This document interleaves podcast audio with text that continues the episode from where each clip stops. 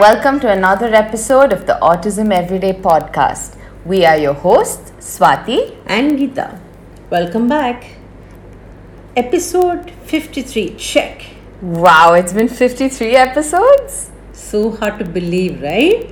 This podcast has been up and running for over a year now, and uh, we've been rated among the top parenting podcasts by Apple and top autism podcasts globally. Thank you all for liking and subscribing to our channel. And as promised, we continue to deliver evidence based tips for parents of children with autism. So, before we go any further, we're going to talk a little bit about who we are and what we do. Geeta and I are BCBAs. We live and work in India. We run WeCan, an ABA based early intervention center and ABA based school. And we also run PROACT, India's first acceptance and commitment therapy clinic run exclusively by BCBAs. Phew!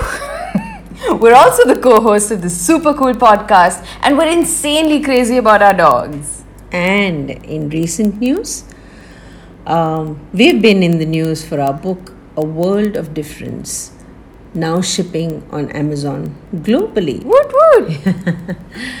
Um, so, today we're going to talk a little bit about what you can do when you first hear that your child may be at risk for ASD or has a definite diagnosis of ASD. Well, what we see very often is that there's a well wisher of the family. They sort of come in, and you know, many times they might tell one parent that, hey, you know, I think you should get a professional op- opinion on your child's development, or something like, what has your doctor said? Hmm.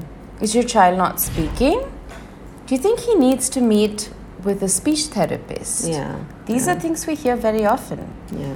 and this is not taken well by the parent because they automatically feel protective of their child. They might even be hurt at the thought of something being different about their child. Yeah. And then they almost immediately want to prove that there's nothing to be concerned about. Yeah, and that well wisher is then, you know, stops getting looked at as a well wisher, Oh, yeah. at least temporarily. right? Blacklisted for a bit? For a while, um, more or less, depending on you know how you how you react to that individual. This is a very typical reaction, right? And more so when our culture frowns upon anything that is different from the norm. How we see autism is as a disability. It is a difference, yes, and it can get in the way of what is considered normal existence, yes, or the way that we see existence. But we also see it as something that requires intervention to help the child pick up the skills he needs in his life, like communication and social skills. And at the same time, we see the diagnosis of ASD as something that everyone must accept. Because in reality, someone with autism is simply neurodiverse or a different thinker or just wired differently. This might be a major disability for some, a moderate disability for others. Everyone is different, and there is a saying that when you meet one person with autism, you only meet one person with autism. They definitely don't represent the spectrum. I love the last line. I think that's been quoted many times. Yes. Um, where they say, you know, if you've met somebody with autism, you don't know the spectrum. You don't know everybody with autism because autism manifests so differently across the spectrum. Anyway, that being said, let's talk a little bit about what you as a parent can do if your child receives a diagnosis of ASD. Number one, accept. Accept and accept some more. I know this is the hardest part, but you got to take your time, process it, go through the stages of denial, anger, and sadness. Guilt sometimes. A lot of guilt. Yeah. There's a lot of blame game that goes on sometimes, and you really need to work your way through all of it until you reach acceptance. Because, truth be told, if you don't accept your child for his strengths and his weaknesses, who will? And we all have it, don't we? Oh, yeah. Our areas of strengths and None of us are all the same. We're all Yeah, different. yeah. And just like that, this child is also different. and you as a parent you're his biggest or her biggest support system and you've got this mammoth task of being his advocate so you want to really find maybe a counselor who understands the implications of autism and helps you work your way through this process. It's it's not as simple as okay my child has autism let me get him therapy. No. There's a lot you're dealing with yourself and you know get the help. If you feel like you need the help then get the help. And um, if your whole family could do with some counseling then sign up for it together. But if you face backlash from the family which is very common Yeah. For being paranoid or for being this anxious mom who's always looking at her child's development or who's always finding something wrong with her child, then remember you are the parent and you've got this. It's your prerogative to worry about your child, to care for your child, and to make decisions for him. Well, at least until he's a bit older. Yeah, I know very often you begin to wonder, you know, is there something wrong with me? Am I the only one who's Seeing something, things? exactly, yeah. And is it not justified?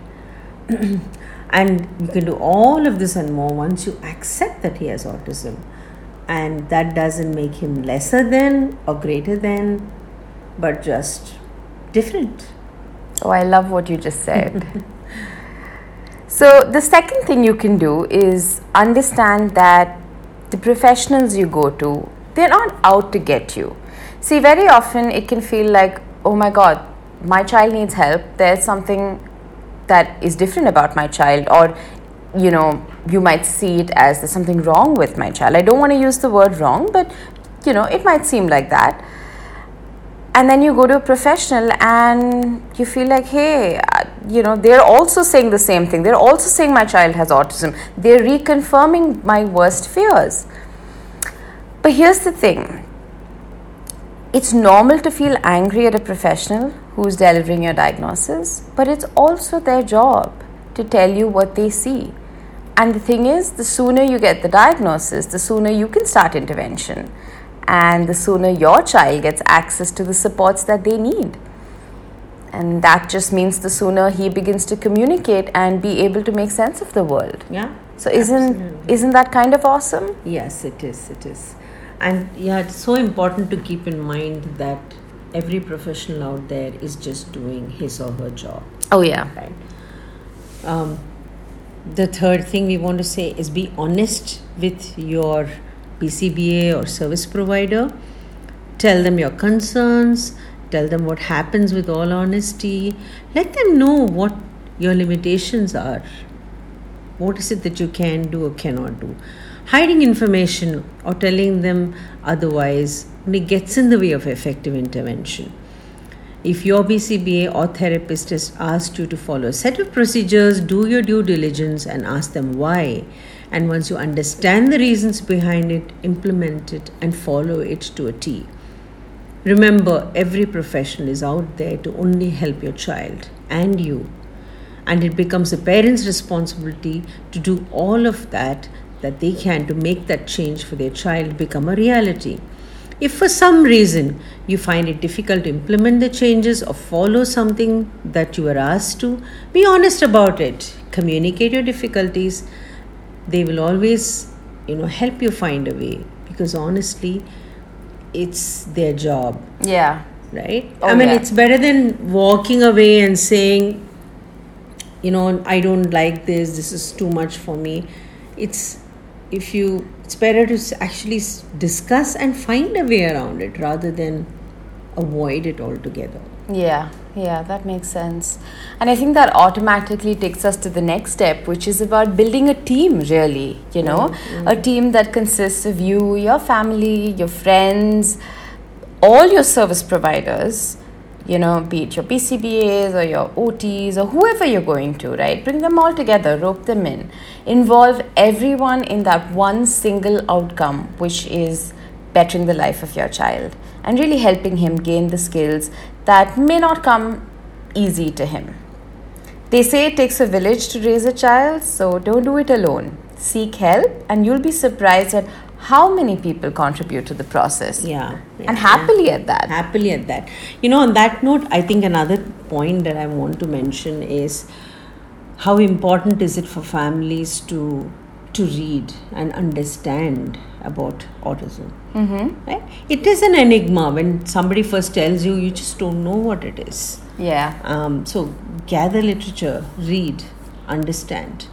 And yes, the internet is a one stop shop for all kinds of information.